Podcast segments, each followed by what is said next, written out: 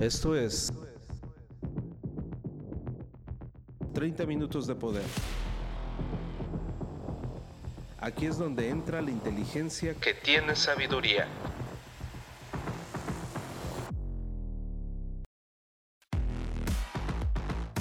Transfórmate rehaciendo tu mente. The Hypermind.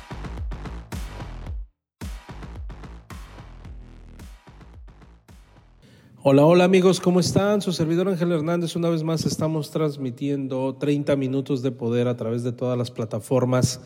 Bueno, no de todas, de las más importantes. Sería una mentira decirte que todas, ojalá algún día podamos. Eh, eh, le voy a decir a, a mi departamento de comunicación de 30 minutos de poder que el otro día vi que una chica dijo, estamos literalmente en todas las plataformas de podcast que existen. Y yo dije, wow, le voy a preguntar cómo le hizo. No creo que sea difícil, nada más es cuestión de echarnos un clavado. Pero bueno, estamos ahorita en las tres más importantes, que eso es lo que importa. Pero ya sabes cómo somos los seres humanos, de repente nos enamoramos de una aplicación y ¿Quién iba a pensar que las aplicaciones iban a, a, ser parte importante de nuestras vidas, no?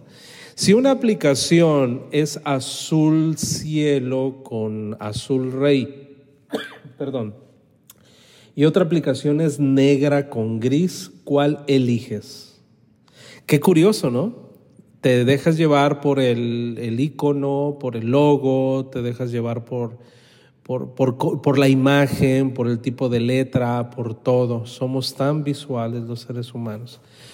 En fin, amigos, estamos en una lucha constante que tiene que ver con el acercamiento del ser humano por el ser humano, cuando lo más fácil y sencillo es, hola, ¿cómo estás? Digo, en nuestro afán de estrechar los lazos de amistad con personas del otro lado del mundo, eso es buenísimo, eso es muy padre. Y hoy, hoy por hoy tenemos esa capacidad de hacerlo, ¿no? Cualquier persona puede comunicarse con, cualquier, con casi cualquier persona. Pero la pregunta es ¿para qué? Ese es el punto. ¿Cuál es el propósito? Son preguntas introspectivas, amigos. la semana pasada estábamos hablando del carisma ya lo dejamos por la paz. Creo que era suficiente lo que quería hablar con ustedes acerca del carisma y vamos a retomar los temas más escabrosos porque creo que son más, más importantes. Ya sabes cómo salir de tu entorno, ya sabes qué cualidades tienes que manifestar si quieres hacer un cambio. Aquí estoy peleándome con mi silla que no se deja. Perdone. Déjame acomodo tantito. Y no sé qué estés tomando, pero me encantaría que tuvieras una libreta, una pluma, tu cafecito o refresco. Y este, listo, ¿no? Listo para escucharme. Aquellas personas que nos escuchan normalmente cuando salen a carretera, también está padrísimo. Pero si les hace sentido, este, sí sería bueno que lo repitieran y tomaran nota, tanto para ti como para tu familia, ¿no? Está interesante. El tema de hoy es la tormenta necesaria. La tormenta necesaria. Regálame un segundo. Perdón, ¿eh? Esta tosecita ya me tiene un poquito incómodo, pero vamos a darle. ¿Ya tomaste café?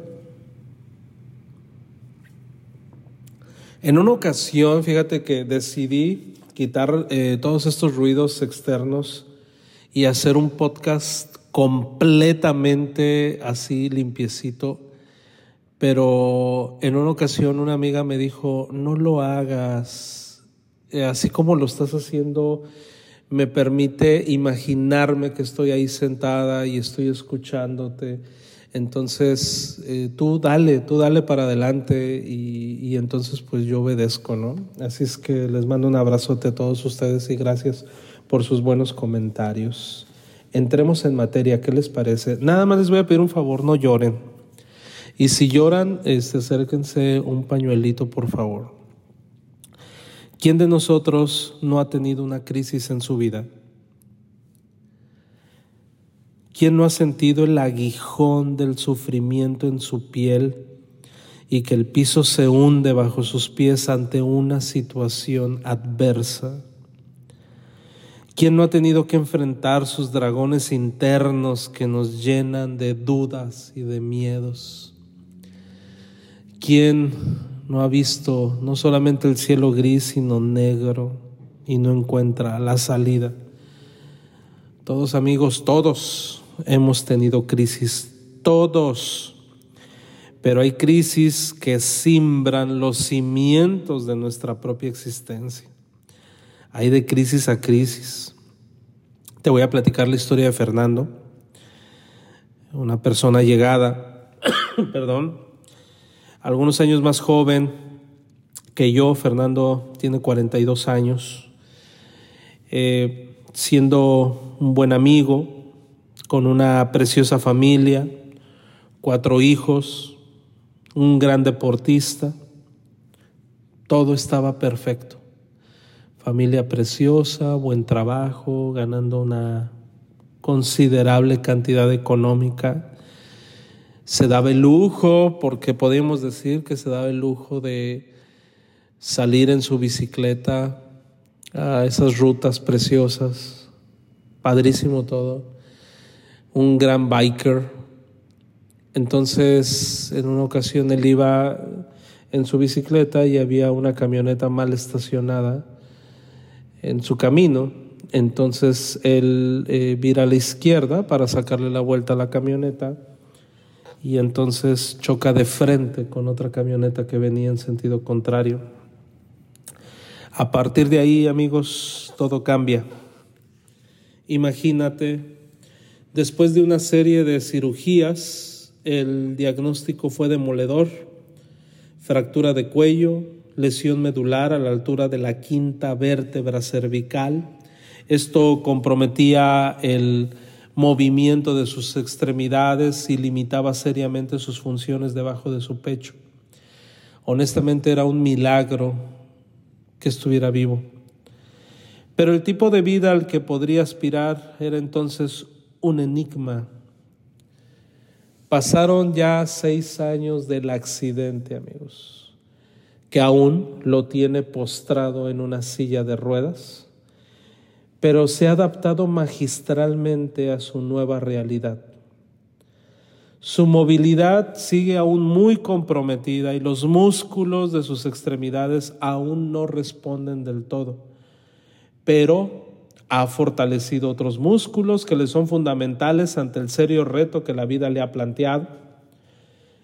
Y me refiero a su fortaleza interior, amigos, a su visión sobre lo sobrenatural, valga la redundancia, a un sentido del humor a prueba de balas que le ha permitido afrontar la situación, ya que si de por sí es dramática, y ha recuperado la pasión por vivir. Es más, parece que nunca perdió la pasión por vivir. Reconectó poco a poco con una ilusión por la tecnología y fíjate bien, hoy dirige así, postrado en silla de ruedas, el área legal, de Legal Tech, que es una firma de abogados y es muy importante en los Estados Unidos. Gracias a su dirección del área y a la inusual incorporación de ingenieros y financieros en una firma de abogados, ha convertido al buffet en pionero en materia tecnológica y lo ha llevado a la vanguardia en esta materia cada vez más importante. ¿Sí? Fernando, el que se accidentó, el que quedó postrado, el que, el que tuvo varias, ah, eh, varios problemas derivados de su accidente. Para asombro de todos, y después de años de esfuerzo y luchas internas que apenas nos podemos imaginar tú y yo, Fernando está de vuelta en su vida normal. Regaña a sus hijos, viaja con su esposa, que no es nada fácil viajar en esas circunstancias, pero él no deja de viajar, atiende todos los asuntos de la firma de abogados, con muchos cambios, con muchos retos, pero él sigue con la misma sonrisa contagiosa y confiada de siempre. La pregunta es, ¿cómo es esto posible de verdad? Su vida familiar y social es nuevamente intensa. Fíjate bien, él, sí, él, el enfermito, el que está en silla de ruedas, él es quien hoy convoca a todos sus hermanos y sobrinos a las carnes asadas los domingos. Además dice que todos son novatos en el asador, así es que él asa la carne, porque él es el que al que le sale más buena, ¿no? Él es el que siempre está diciendo cómo va el portobelo, en qué densidad de calor, cómo van los camarones, el salmón. Y entonces cuando está de lejos enseñando a alguien les grita master, es la palabra que él utiliza. Master, ya voltea ese salmoncito porque se te va a quemar eh, master, dos minutos más. Master, ya le pusiste quesito al portobelo. Con un dinamismo y con una actitud mental positiva inquebrantable, amigos. Es impresionante. Todos tenemos crisis, amigos. Pero no todas las crisis son iguales, como te dije al principio. La gravedad de cada crisis no solo depende del problema en sí mismo, sino de la manera en cómo lo enfrentas.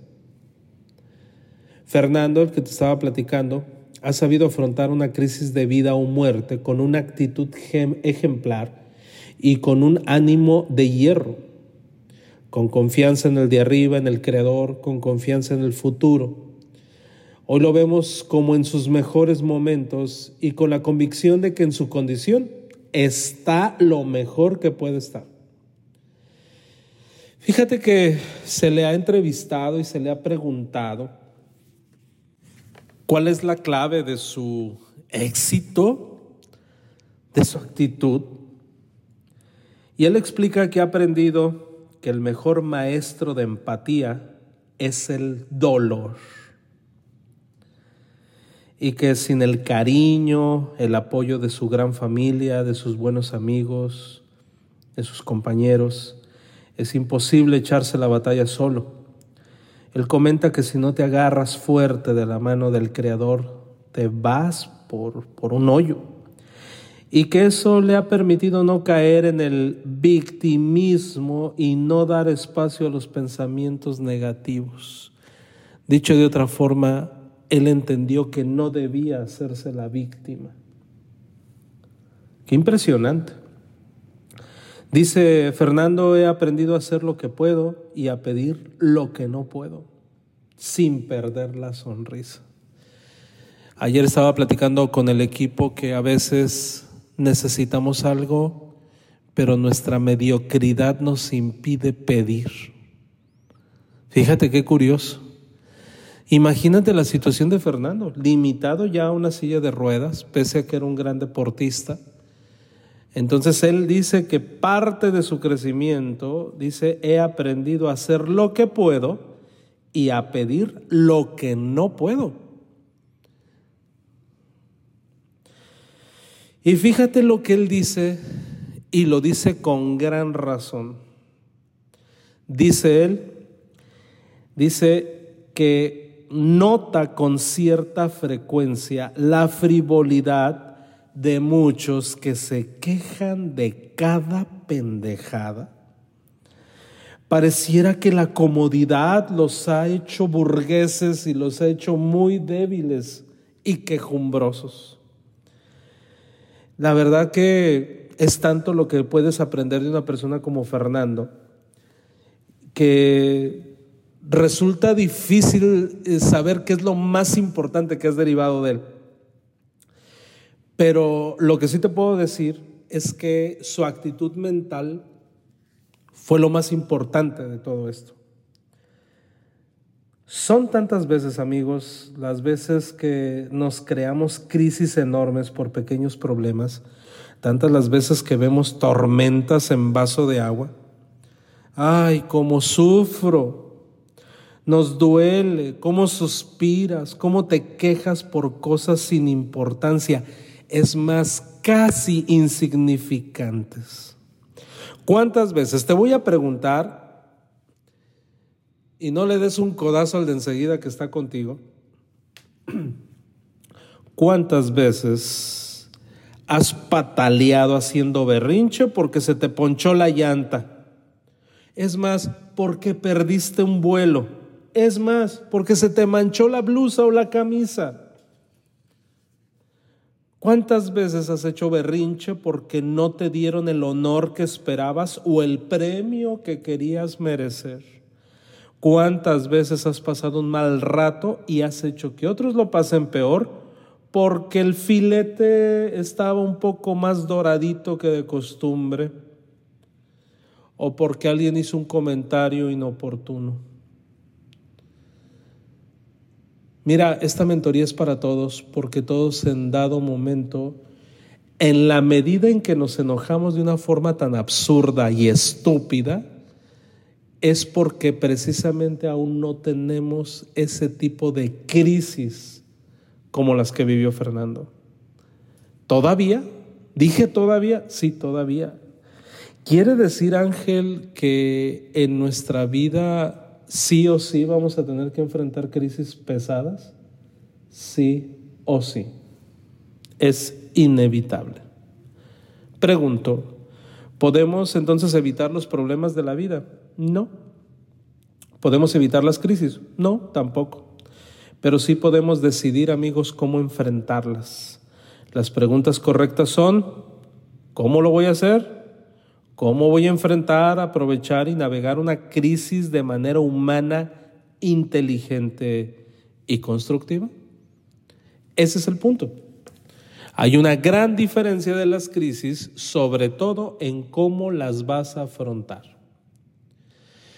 Así que, como dice John Mason, pues no toleramos mucho a aquellas personas que se apresuran a sentir que están en crisis por algo tan tonto. Como por ejemplo acabas de lavar tu auto, tu auto quedó reluciente y entonces llueve, de esas lluvias que nada más te ensucian el carro y ya se ensució. Y entonces ya te pusiste de malas todo el día, porque lo acababa de lavar. ¿A poco no es estúpido? Porque mi café ya está frío, ya estoy de malas. Señores, de verdad, esto es un, un llamado a todas aquellas personas que se apresuran a enojar por cualquier estupidez. No está bien, no está padre, no es agradable ni para ti ni para nadie.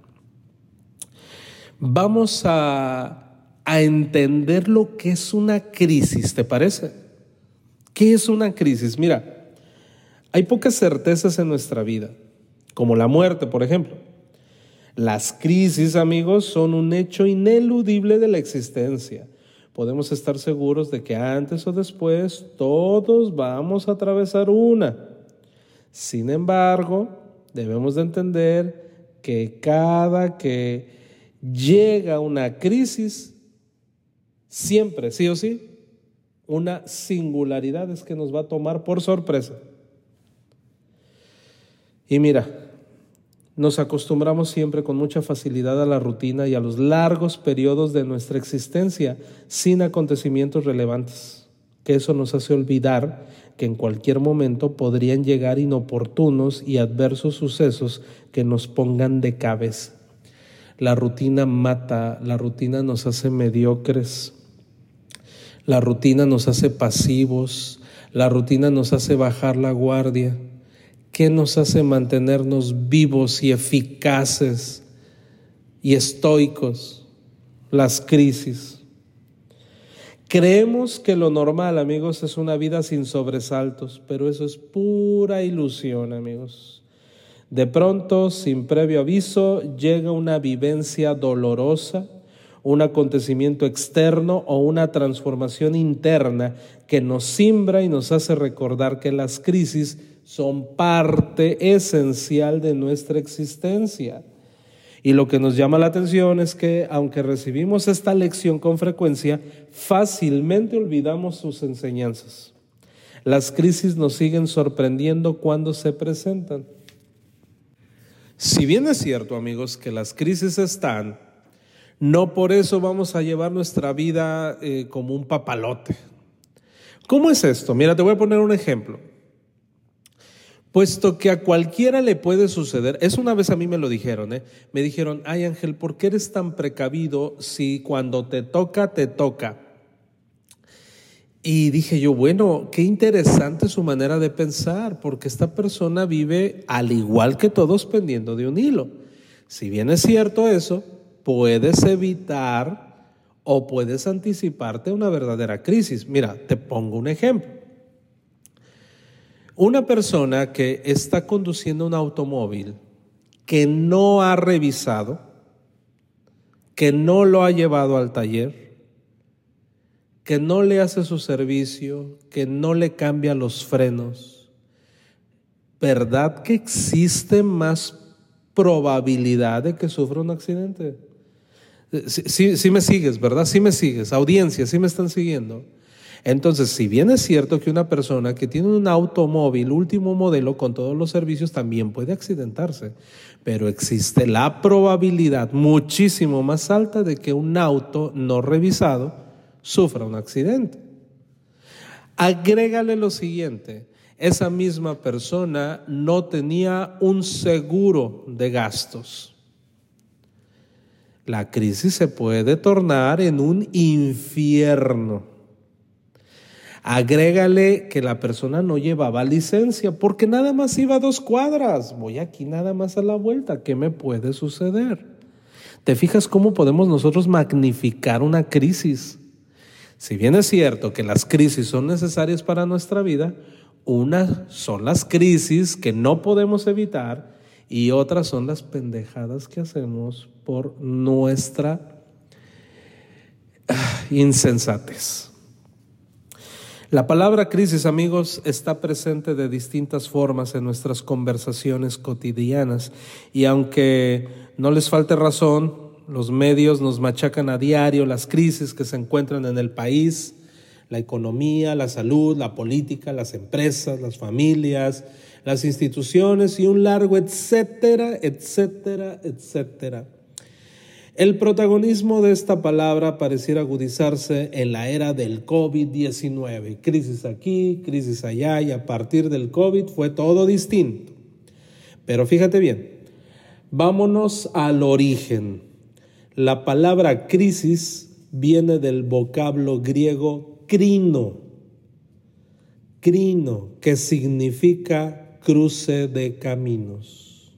Eso significa crisis, cruce de caminos. Esta descripción resulta bastante gráfica, ya que todos los que hemos pasado por una o más crisis nos sentimos así como, como en una disyuntiva eh, estamos en medio de algo y hay que tomar una decisión. Una crisis, amigos, no es un problema. Una crisis es una encrucijada. Está cañón. Es cuando a veces sentimos que no encontramos una puerta, una solución. Entonces cuando una persona dice, oye Ángel, este, estoy pasando por una crisis económica. Mis tarjetas de crédito están al tope, no tengo dinero para pagarlas. Pero yo te veo saludable, yo te veo que traes tu carro del año, veo que comes bien, no te veo desnutrido, no te veo enfermo. Pregunto, ¿estás pasando una crisis? Eso es una pendejada, no es una crisis. Las verdaderas crisis las vas a vivir y la vas a identificar en cuanto aparezca. Ahorita no tienes una crisis, ahorita simplemente tienes mediocridad en tu cabeza porque no has accionado. Es diferente. No le pongas crisis a algo que tiene la solución de un día para otro. Si todavía le llamas crisis a tu factor económico, entonces no quiero imaginarme cuando estés presenciando situaciones realmente difíciles. No te ahogues en un vaso con agua, por favor. es lo que yo te voy a, invitar. Debes de, de tener conciencia de que lo que estás viviendo es completamente ordinario y se resuelve con un poquito de inteligencia. Yo hablo de las crisis de adeveras, como la historia de Fernando. Esas sí son crisis, Dios de mi vida. Esas sí son crisis. Imagínate un desastre natural. Imagínate un campo de concentración. Imagínate, o sea, un verdadero problema, una, un verdadero, una verdadera encrucijada. El que no tengas para pagar la mensualidad de tu auto no es una encrucijada. Se resuelve inmediatamente con un poco de inteligencia. Sí, sí, sí, sí me sigues, sí sabes a, lo que me estoy refiriendo. El tema, el tema de hoy, abordando a, a distinguir lo que es una crisis, se asemeja a una tormenta necesaria. Cuando sales de una verdadera crisis es cuando te transformas. Pero la mayoría de la gente no quiere salir de su casa por temor a que llueva y entonces se moja. Entonces, pues nada más estás alargando el sufrimiento porque con un pequeño vaso de agua te estás ahogando. Yo hablo de la gente que sube, que baja, que brinca, que viaja, que hace, que deshace, que crea, que destruye. Las personas industriosas que suben, que están haciendo que sucedan las cosas, a ellas esas personas se convierten en poderosas. ¿Gracias a qué? A las crisis que se presentan en sus caminos. Pensemos por un momento lo que ocurre cuando enfrentamos una crisis. A diferencia de los animales, que actúan de forma instintiva y solo tienen ante sí tres opciones, que es pelear, huir o paralizarse. Las personas, al contar con herramientas superiores como la inteligencia y la voluntad, podemos recurrir a la libertad para decidir cuál será nuestra postura y reacción ante el acontecimiento que estamos enfrentando. Podemos dejar que opere nuestro cerebro reptiliano y reaccionar como lo hace la mayoría de la gente. Ay, se me cerró el mundo, entonces me paralizo, ¿no? Hay crisis que requieren de una acción inmediata para mitigar sus efectos.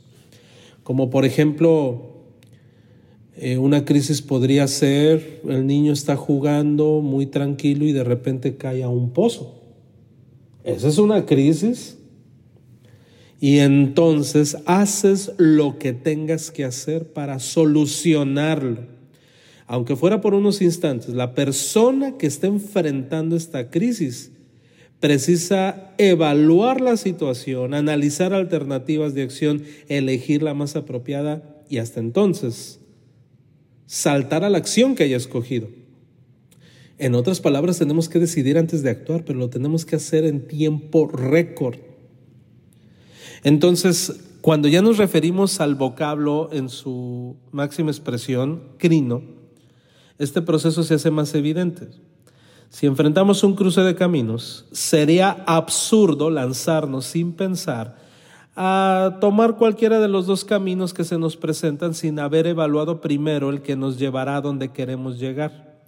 Entonces, lo que pretendo decirte es que es muy importante subrayar que es de vital interés las decisiones que tomas al enfrentar una crisis, porque pueden ser crisis bien manejadas si te pones pilas. Crisis bien manejadas. No solamente puedes lograr mitigar sus efectos adversos, sino incluso a generar resultados positivos. Por ejemplo, Hace algunos años, amigos, me, encontraba en la carretera de eh, Tepic, Puerto Vallarta. Más o menos eh, antes de llegar a Compostela, hay un, en el kilómetro 23 hay una curva muy pronunciada que de verdad ha habido muchísimos accidentes. Ya hace años que no paso por ahí, no sé si ya arreglaron esa curva Pero tu servidor tuvo un accidente automovilístico que fue fatal, fue muy, muy duro, muy feo, pérdida total del, del vehículo. Eso me llevó a estar postrado en cama bastante tiempo y obviamente afectó mi economía. Pero me voy a regresar tantito. En aquel entonces yo estaba muy contento porque estaba estrenando auto. Me acuerdo que eh, le escuché un detallito al auto y entonces lo llevé al taller. Pero el auto era nuevo. Pero yo ese ruidito no era normal, entonces me lo repararon y entonces dije, voy a ir a Compostela, a esta carretera, tranquilamente para calar el auto. Y entonces yo venía con el estéreo apagado, pretendiendo escuchar el motor. Venía con el cristal abajo para escuchar lo más que pudiera. Venía a escasos 40 kilómetros por hora, lento venía yo, aparte que es una carretera de mucha curva. Entonces venía muy quedito. Y venía satisfecho, mi auto limpio. De hecho, me puse eh, una ropita nueva, venía bien, bien, bien clean su servidor, venía bien contento. Y dije, voy a llegar a Compostela y voy a llegar a un restaurante, voy a desayunar y me voy a regresar. Iba feliz, viendo la naturaleza. De repente en el kilómetro 23 sale un Mercedes-Benz antiguo. Un estadounidense venía manejando, me choca contra mi automóvil delicado me arroja hacia un precipicio, no sé, no sé cuántos metros eran hacia abajo, pero estuve un buen rato rodando hacia abajo. Y bueno, terminé en el hospital, gracias a Dios, con, con golpes, raspones, situaciones que hasta ahorita quizás estamos lidiando. Pero a lo que voy es que cambió mi vida de un momento a otro, de un momento a otro. Por eso te puedo hablar de lo que significa una crisis. Pero, ¿cómo pudimos transformar esa situación de algo duro a algo bueno? Fíjate qué curioso. Me quedé en una situación económica dura y gracias a esa situación económica se me presentó un muy buen puesto de trabajo por la actitud como enfrenté esa situación, fue que me ofrecieron ese puesto. Y no solamente eso, me cambiaron de unidad, me pusieron, me dieron, era financiada una camioneta muchísimo más poderosa que la que tenía, mejoraron mis ingresos, me ofrecieron viáticos y me pusieron un asistente que de hecho la compañía estaba molesta porque yo era el único que tenía asistente. Fue mi primer asistente que tuve, gracias a eso. Entonces, ¿te fijas cómo de una crisis puede salir algo interesante? Hoy por hoy lo recuerdo muy bien, pero déjame decirte que esa situación cambió mi vida y gracias a esa crisis todo empezó a planear mejor en mi vida. Te estoy hablando hace muchos años, muchísimos años, casi 20 años que me ocurrió. Así es que la crisis no quiere decir que pese a que sea una encrucijada, no quiere decir que sea mala, solo que tienes que encontrarle la semilla del éxito. Y para las cosas del día a día, como el desánimo, como, como el que se te ponchó una llanta, es más, como que te peleaste con tu familia, esas no son crisis, amigos. Esas no son crisis, ponte pilas y resuélvelas inmediatamente. Te mando un abrazo y seguimos en el siguiente episodio. Esto fue 30 minutos de poder. No dejes de escucharnos y sobre todo, permite que estas palabras surtan efecto en tu vida. 30 minutos para gente pensante. Por Ángel Hernández. The Hypermind. Hasta la próxima.